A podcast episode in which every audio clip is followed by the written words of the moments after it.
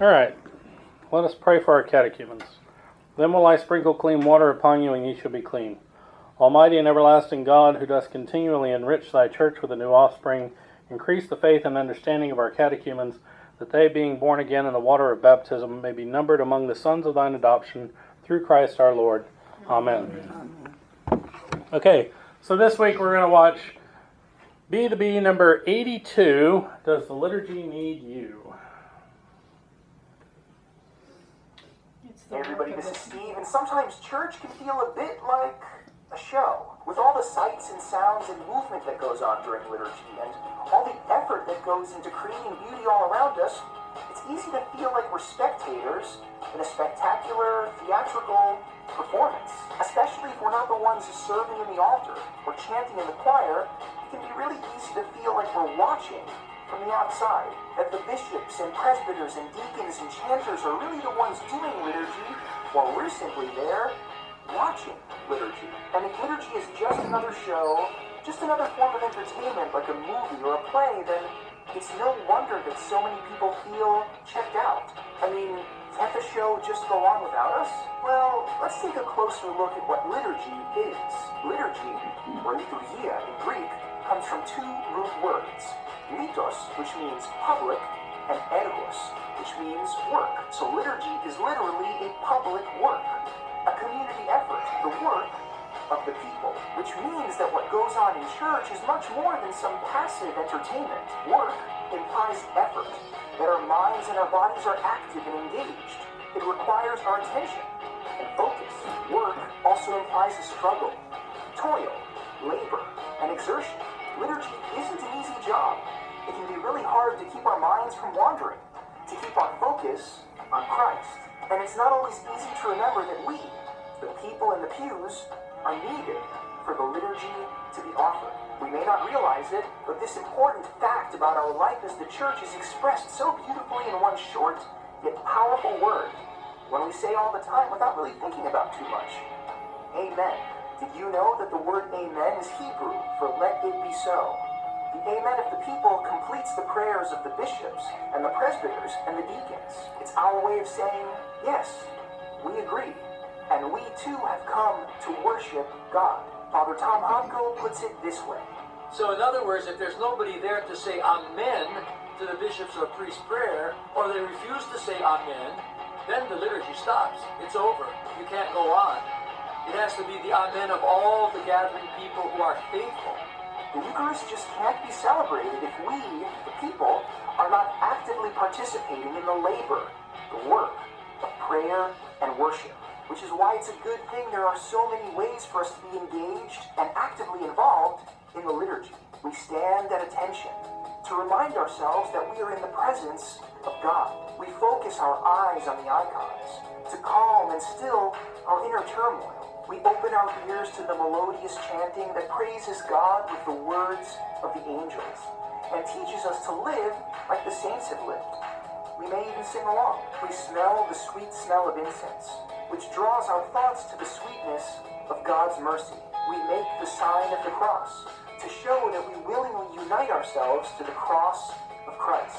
We bow or kneel before the Almighty God who sends his Spirit upon us. We recite the Creed and Lord's Prayer together to confess the faith that we share.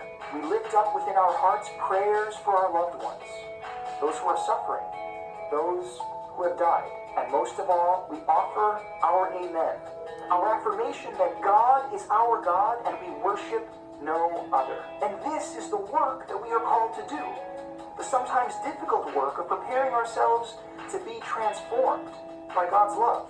Just as the bread and the wine on the altar are transformed into Christ's body and blood, so are we, in the liturgy, transformed into Christ's very body. It's a work we as Christians can't avoid, nor should we, because worship isn't passive. We can't simply sit back and let it happen all around us. If we want to truly live orthodoxy, we have to strive to unite ourselves to Christ to offer thanksgiving for all the blessings that God has granted us. To not simply say, but to live. That little word, amen. We have to actively seek the kingdom of God. So let's be the bee and offer ourselves to God in the liturgy. Be the bee and live orthodoxy. Remember to like and subscribe and share. I'll see you all next week.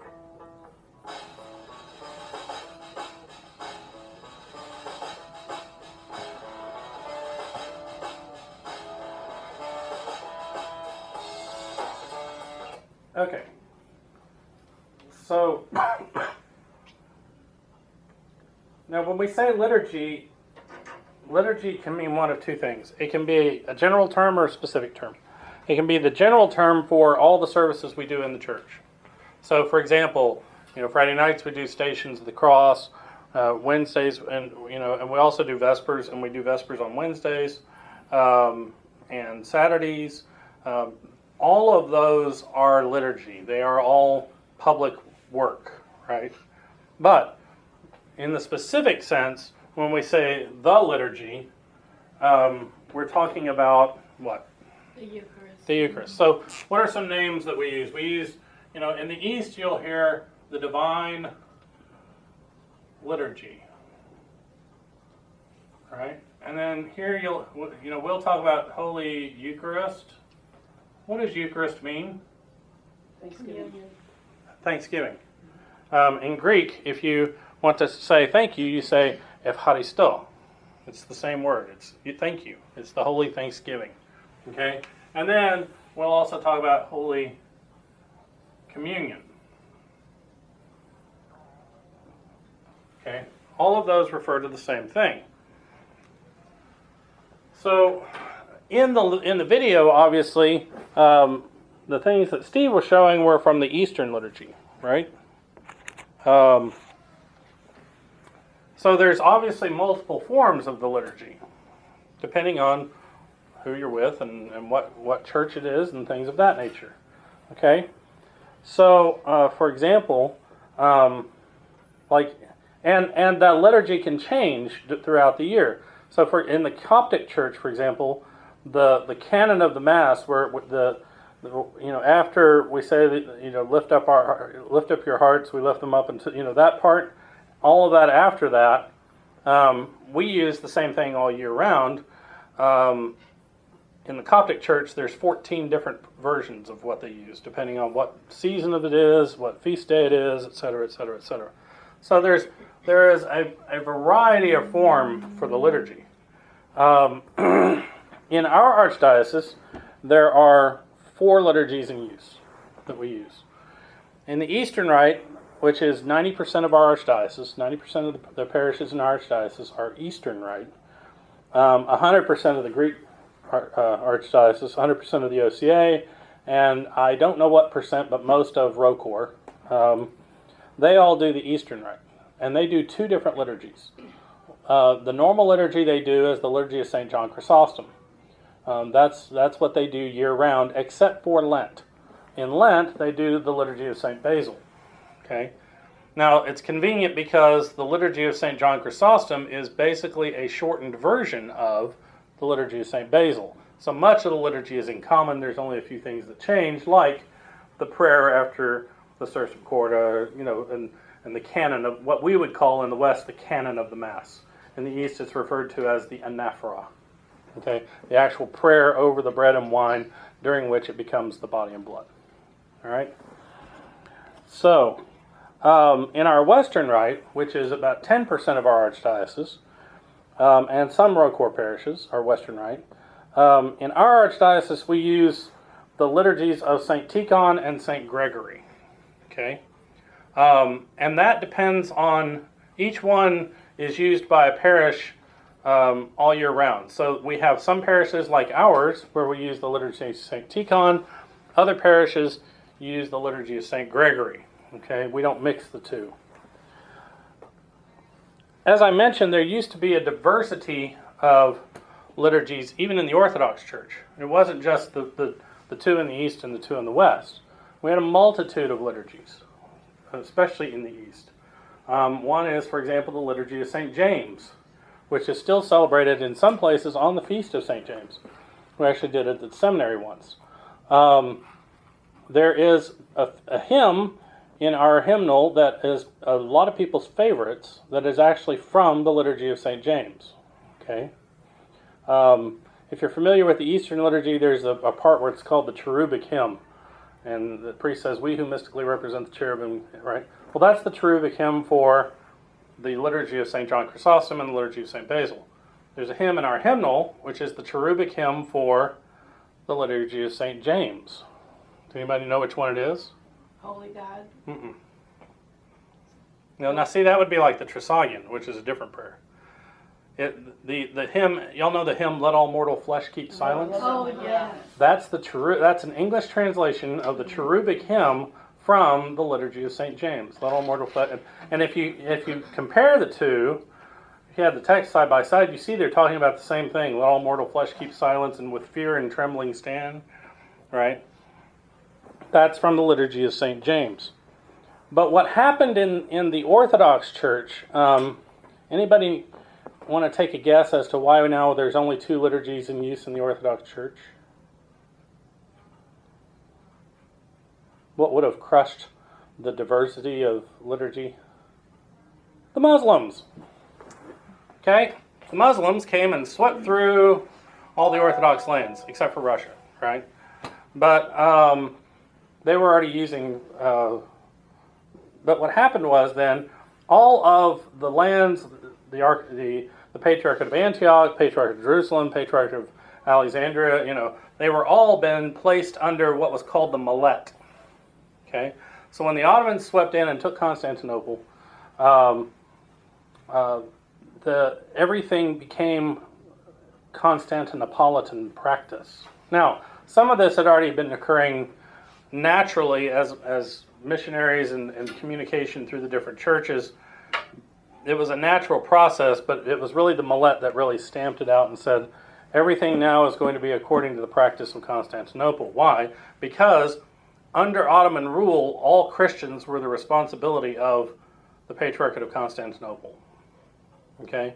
So if some Christians up rose up or whatever, they go and they grab the Patriarch of Constantinople, hang him as an example to all the Christians, and then, you know, go on their way. So they did allow them to stay Christian? The Ottomans. Yeah, as, uh, as long as you paid a tax. There were two kinds of taxes. Obviously, you paid a monetary tax, and then you paid a human tax, where they would take your sons, convert them to Islam, and, name, and make them janissaries. If you've ever heard the term janissary, the, the janissaries were elite soldiers in the Ottoman Empire. And what they were were they were all stolen from Christian fam- they were sons stolen from Christian families forcibly converted to Islam and raised as elite soldiers. It's pretty high, harsh tax. I mean, It, well, it was, and, and that, that's how they referred to it, though, as, as a human tax. You will not only give of your gold, you'll give of your, your children. You know, and and to some extent, keep in mind, we kind of we didn't have the exact same thing in the West, but you know, especially in noble families. What was it? Remember Henry VIII? He was never supposed to be king. Why? Because he wasn't the oldest son. What was he supposed to do? He was supposed to go in the church.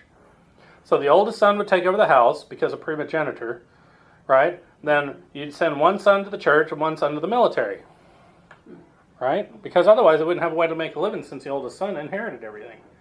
So this idea of, of you know, kind of your life is predestined for you, that was common. But the actual stealing of children, forcing them in, into Islam, and making them soldiers, that yeah, that was a bit harsh. So, but that's where the term janissary comes from. They could have just made them soldiers and not made them convert to Islam. Well, then why would they fight? Yeah, why would Yeah, because we'll kill you if you don't. I mean, I guess they. Figured that's they'll not a die good anyway. soldier. Well, so what they did was they recruited them at a young age, Yeah. and you know that's all they knew.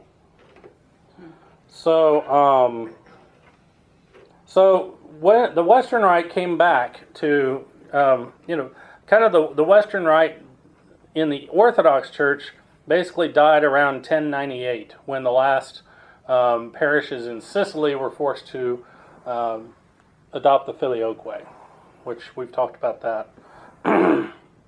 it came back in the late in late 1860s, 1870. And what happened was there was a former Roman Catholic priest um, who had converted, and married, and converted to Lutheranism. Um, his name was J.J. Overbeck, and he was uh, a German, but he emigrated to England and he became interested in the Orthodox Church.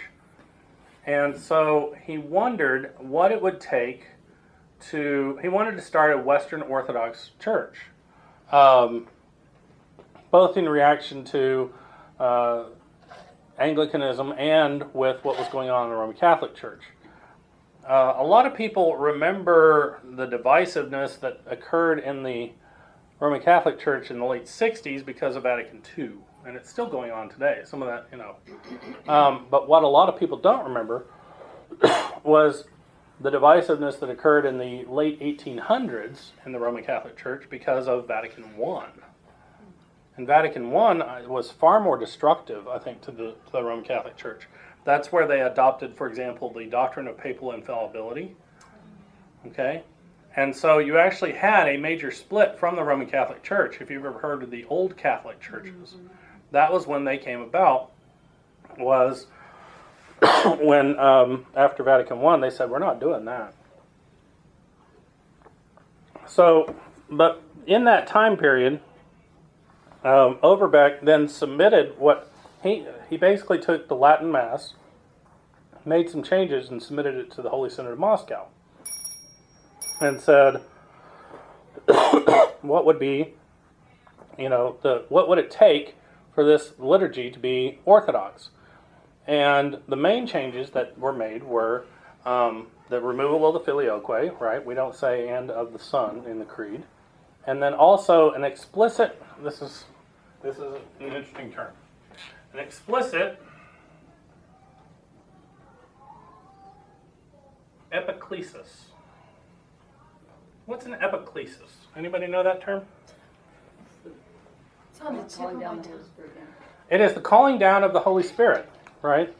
Um, in the Roman Mass, there is a lifting up of the gifts, but there's not an explicit calling down of the Holy Spirit that these thy gifts and creatures may be changed, right? Yes, exactly, right? Where there is in the Eastern liturgy. Yeah. Okay, so that was added.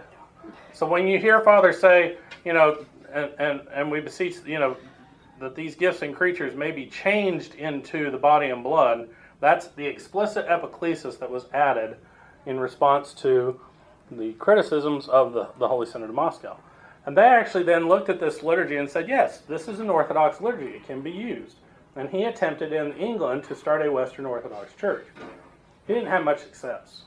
Um, but uh, but his influence did last, and and obviously because we're here today, um, we're here today based on his work. That it took maybe another 50, 60 years to come to fruition, but it finally did. Um, the same thing kind of happened in about 1904. Um, Saint Tikhon, who was the bishop over all the Orthodox in the United States keep in mind that all the Orthodox in the United States at one time were under Moscow. Okay, um, they had come in from Alaska and and uh, evangelized, um, gone down even into Northern California. Uh, there's still a, a, a state park uh, called Fort Ross. It was Ross being Rus, it's the Russian fort, right? And every year, uh, one day a year, they have divine liturgy at at the fort in California um, to remember the, the Russians coming down from Alaska. Um, St. Peter the Aleut, if you've ever heard of him, he was killed by the Franciscans in California because they said, You need to be Christian. He's like, I already am Christian. Um, and they didn't accept that, so they cut off his hands and he bled to death. So, um, Great. gotta love the Franciscans. Yeah. What's interesting is th- that normally he would not have the name St. Peter. Um, how do we get new saints' names? Anybody know? New martyrs? A new martyr. So normally his name that he would have been Saint whatever his actual baptismal name would have been, and that's how we get new saints' names, right? But nobody could remember it. He'd just gone by Peter for so long, you know, as a Christian that they so he's Saint Peter the Aleut because nobody remembers his original name. When did last names come in? Last names came in. They're fairly recent phenomenon. I mean, you always like the nobility. They were they were you know, St. John of Gaunt or whatever. And then they would just be referred to then as John Gaunt or, or whatever. Um, last names really came in, I guess, when you started having commerce between villages and you had to start differentiating between people. But, you know, there's that great line in Henry V. Um, you know, how many did we lose? Well, we lost, you know, York, we lost so and so, none other of name. It was a privilege to have a name. Everybody had a baptismal name, but, you know, um, but then family names um, didn't really occur kind of until fairly It was recently. forced on us. Well, because I mean, I understand why they did it because everybody was named James. Yeah, Go see Yeah. James. Which one? which James? Yeah. When they, they gave us names and people got rid of them again and then they came back. Yeah. It was- it was- So, Or a lot of them were like Peter's son of John. well, that's how you have the names Peterson, Johnson. Yeah, you know. exactly, when they started migration. Yeah, was, you know, um, in in Russia, usually your name is your first name, and then your middle name is your father's name, Ovich, or you know, son of so and so, and then the last name. Ireland, it's Fitz. Yeah, Fitz. Yeah, or Mick, you know, Yeah, Yeah. Magdalene, is that, up there? was that like a, also, Mary of Magdalene, yeah, or or that area? or no, Mag- Magdalene is an adjective, and I don't know what it means. Hmm.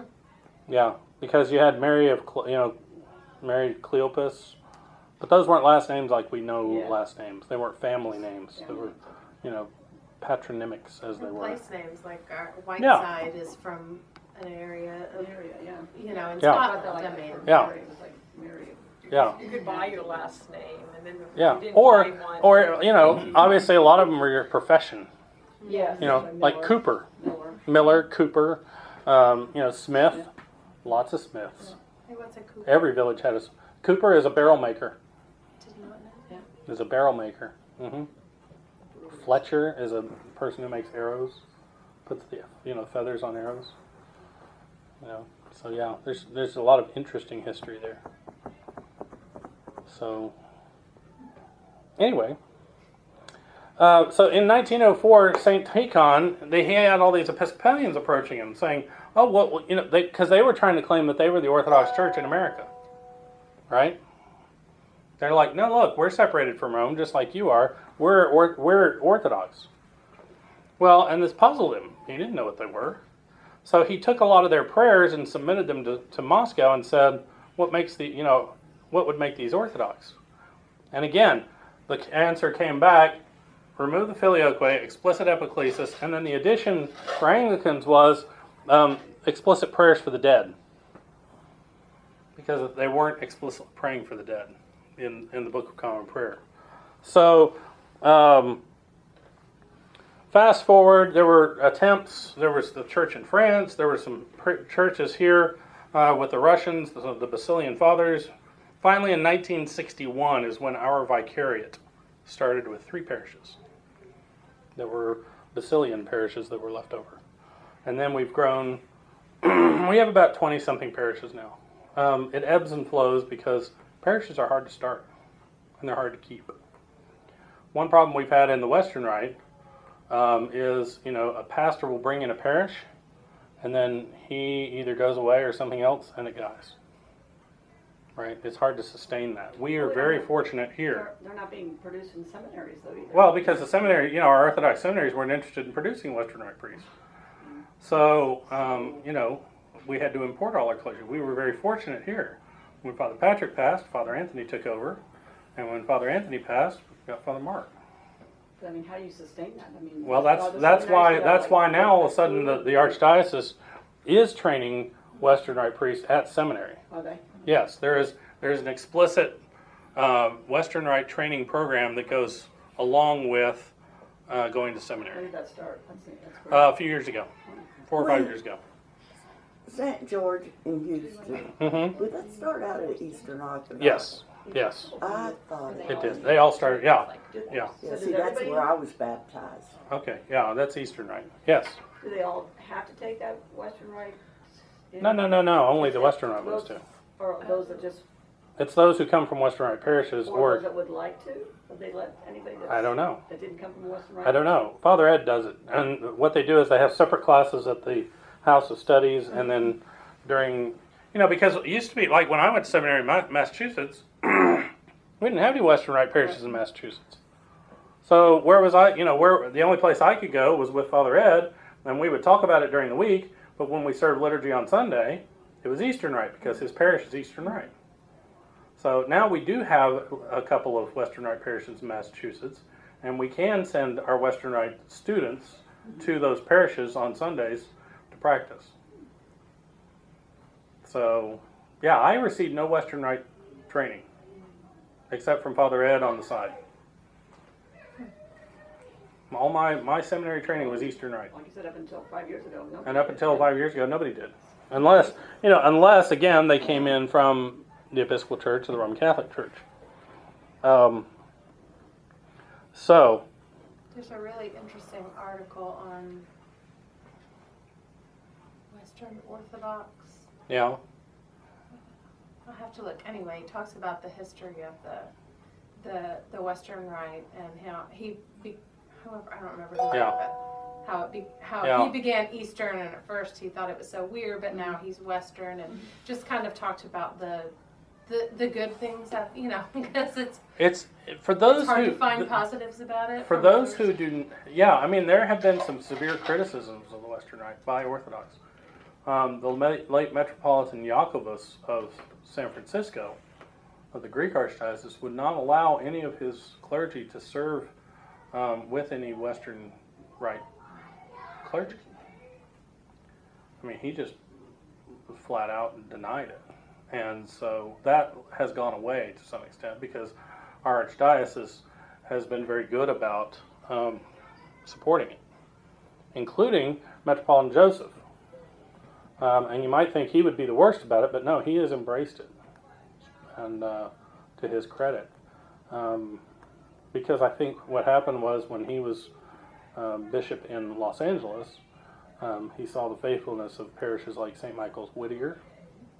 Um, I got to attend that parish once, and it's a, uh, but when he saw that they are Orthodox, I mean, we are Orthodox. You know. So Bishop John one, uh, asked me last time he was here. He's like, "Which one do you Which one do you prefer?" And I told him, I said, "I'll, I'll tell you this. What I tell everybody: when I'm in the Western Rite, I miss the Eastern Rite. When I'm in the Eastern Rite, I miss the Western Rite. Because I love them both. They both have they both have a beauty to them. One of the things that I've noticed is, um, and especially in the architecture, like in Western churches, what's what's kind of the high point of Western church architecture? the altar. Well, no, no, no, like like the period or what kind of when you think of a Western, like a Roman Catholic cathedral or whatever, what what do you think? The spires. The spires, the Gothic, right? The extending into the vertical, right? You know Notre Dame, and and you know it comes comes up and and it's very high and right, and and so you have and it like the Gothic arch, right? Okay. When you think of an Eastern cathedral, what's the one example, bar none? Hagia Sophia, the dome, right? And so it's kind of a lower dome, and it's it's lower to the ground, and, and something like that. Okay. Here's here's why I love both of these. This one tends to emphasize the eminence of God. Okay.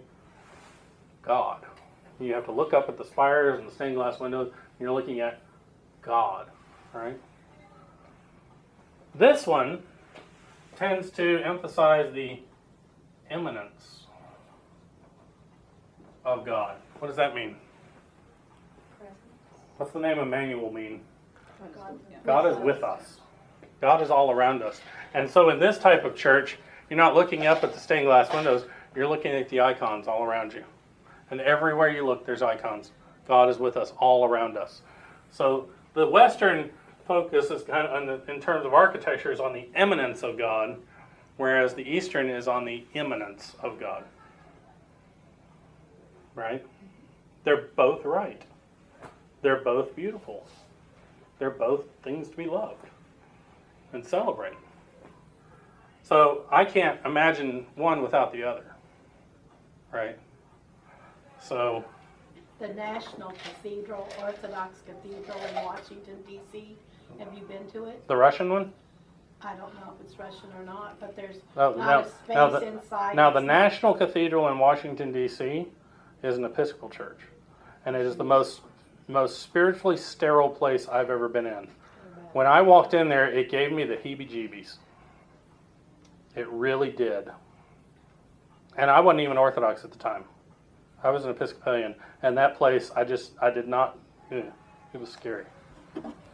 Well, I don't know where it is anymore than if it's not in Washington DC.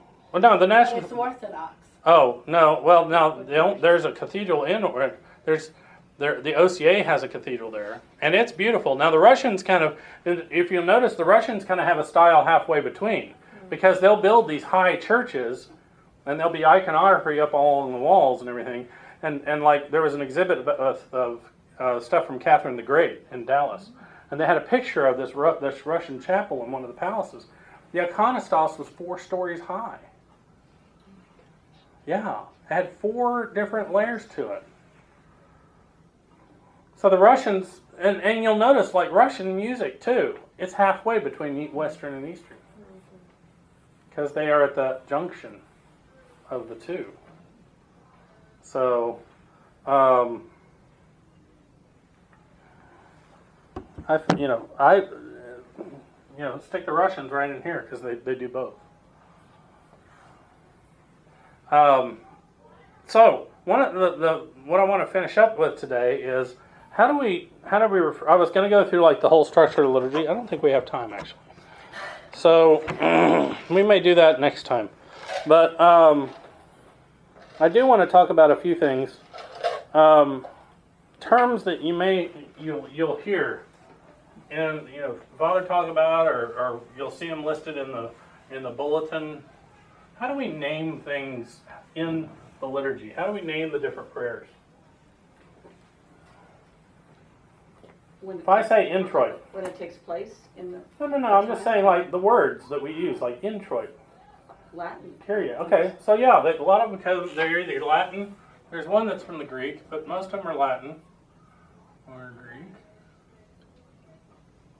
Okay, and it's usually has to do with the first word of the prayer in Latin. So, for example, introit. Father pronounces this strangely. I don't know why. It's introit. What's he say? He's In- introit. Introit. Oh, right. But it comes from when you and you'll hear us say it at the at the foot of the altar, of course, in English. It comes from introibo ad altare Dei. is that Greek? No, it's Latin. Oh, it's not, okay. Okay, and it comes from the, the prayers that we're saying at the foot of the altar. And, if the, and in English, you'll hear us say, "I will go unto the altar of God," or, or actually, "I will enter into the altar of God." so this is the entrance hymn. So the introit is the entrance. It comes from introibo ad altare Dei. Okay, when we say the Kyrie, that's from the Greek. But why do we call it the Kyrie? It's Lord. Well, but what what are the words to the the hymn? Kyrie eleison, eleison. Christe eleison, Kyrie eleison. Right. Okay. Um, we'll we'll talk about um, the Sursum Corda. That's a good one. Anybody know what this one is? Lift up our hearts. Lift up our hearts. So that's like at the beginning of the canon, right? Well, let's lift up our hearts. We Sursum Corda, and that's actually what it is in Latin.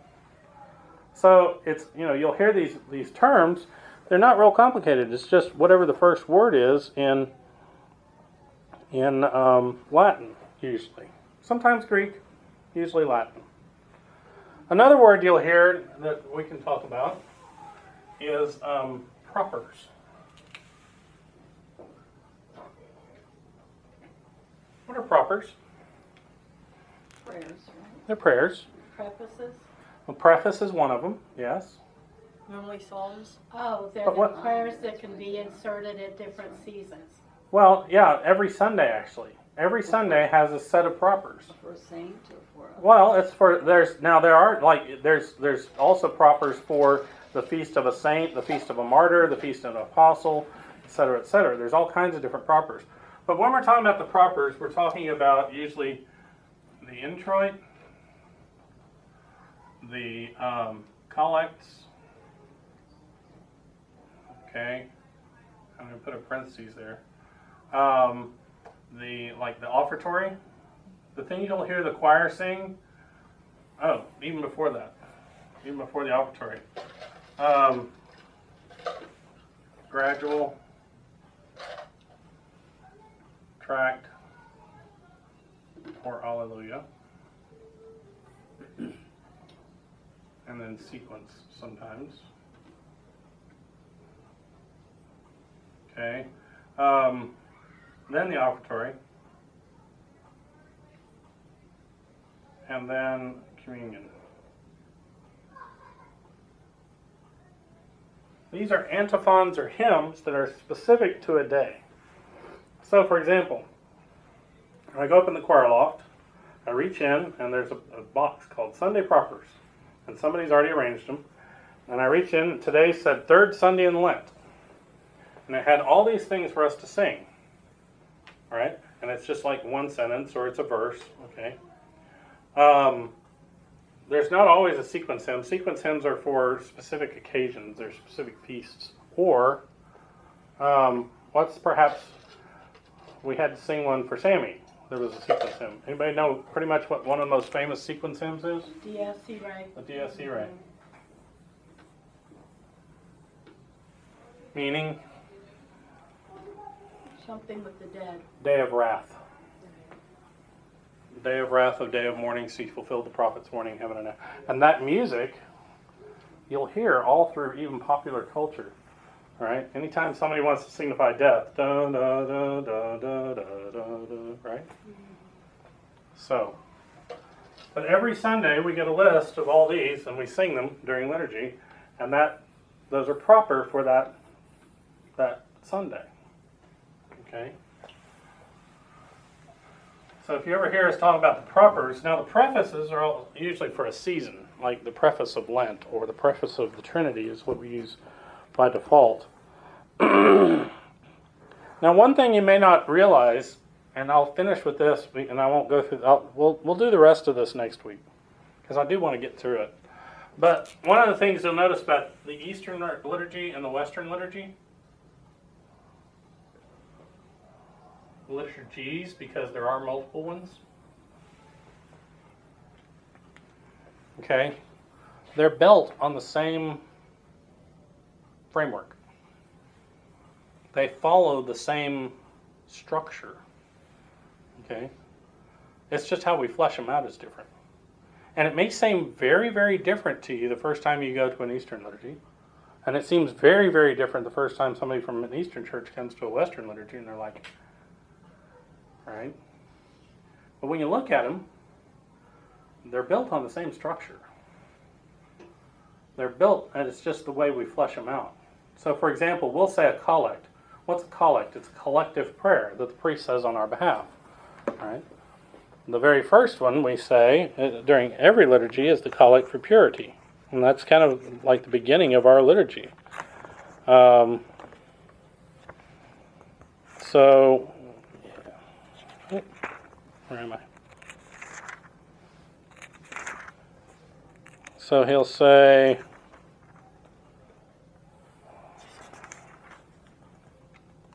Almighty God, unto whom all hearts are open, all desires known, and from whom no secrets are hid, cleanse the thoughts of our hearts by the inspiration of thy Holy Spirit, that we may perfectly love thee and worthily magnify thy holy name through Christ our Lord. That's known as the collect for purity. That is a, a prayer, he says, on our behalf but we're all, and then we say, Amen, just like he says in the video, because we're all agreeing, yes, please purify our hearts. Okay? Um, so, where in the West we'll say a collect, what will they do in the East? The choir sings.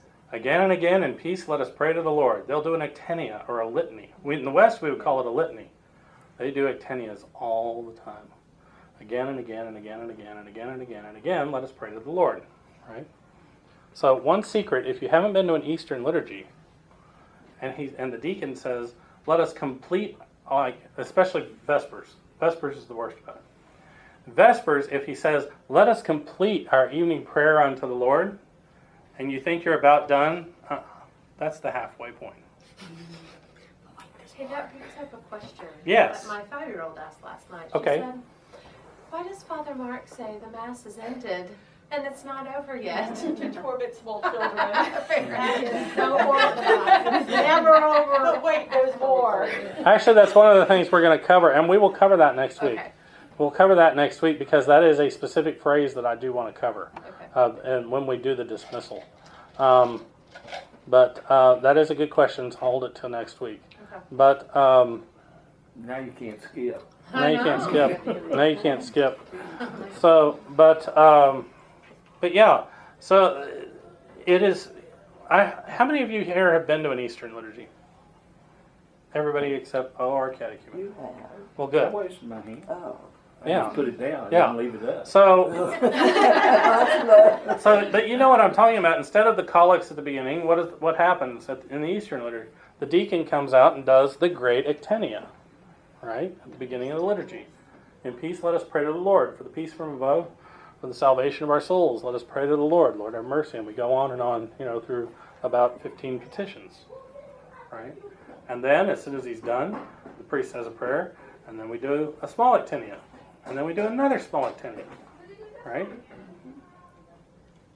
So it's it can be confusing the first time you go to an Eastern liturgy, but hang in there, but and look for the similarities in the structure of what we're doing, because um, they really are. They're based on you know Saint Justin Martyr outlined the basic liturgy um, in first or second century of the church, and all liturgies are based on that framework of Saint Justin Martyr. But they you know how they're fleshed out um, I will tell you this: don't go to a Coptic church for your first uh, Easter liturgy, because three hours later, your feet will be tired, and you'll be barefoot. So you know. Um, but yeah. So now that Jesse's here, any questions? Actually, we were just about to finish up. So. We just finished early. I thought. Hmm? We just finished early. I thought it comes. Okay, yeah. well, what time are we supposed to finish? Twelve fifteen, I thought. Really? We usually don't get out of here until twelve thirty. We We're supposed to finish- Well, I've been talking now for forty-two minutes. Well, normally by the time we're done, everybody else is gone clearing stuff. Exactly. We started off eleven thirty. Yeah, we started. We actually got started early today because nobody was here.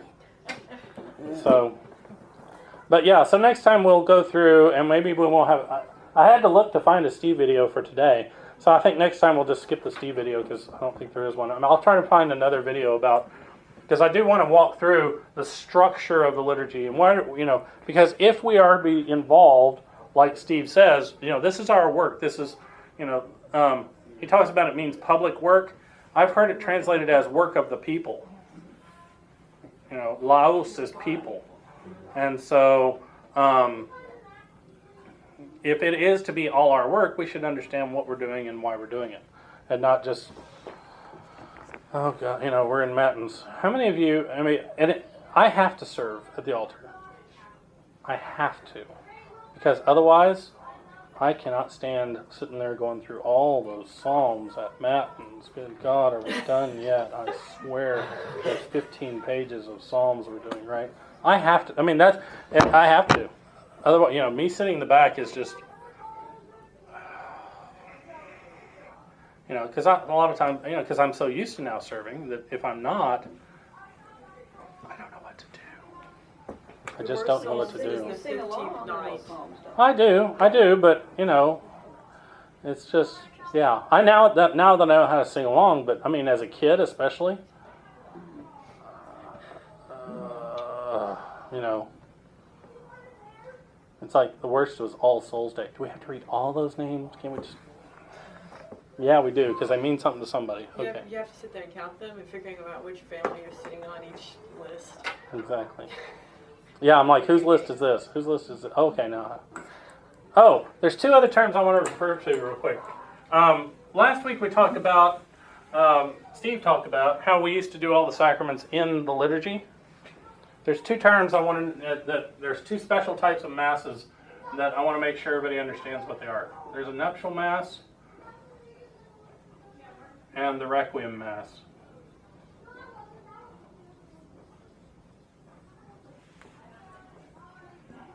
Everybody know what these two are? Yes. Okay, nuptial mass is for Oh, marriage. a wedding. Yeah, marriage. Okay. The requiem mass is usually for a funeral, but not necessarily. We do requiem masses during the year. All souls. All souls. All Souls is a requiem mass. Okay. And uh, during Lent, and on the Easter night, there are four times during Lent. They have a prayer for the dead. Well, they have a prayer for the dead, but it's not a requiem mass. Oh, that's true, it isn't. Yeah, it's not a mass. They do Holy Saturday. I mean, they'll do um, Saturdays for the dead, um, which they do. It's a special prayer service to remember the dead, but it's not a requiem mass. It's not a liturgy. So, but a requiem doesn't have to be for a funeral. It can be. You can have a requiem mass to remember someone who passed away. You know, like it's the anniversary of their death or something like that. So, um, yeah, if you ever see these two, just know what they are. So, any other questions today? I think, yeah, next week we'll continue with structure of the Mass. We'll walk through the whole thing. And I'm glad because I was worried about having to rush it. So next week we won't have to rush it. Cool. All right, appreciate it. Thank you. Thank you.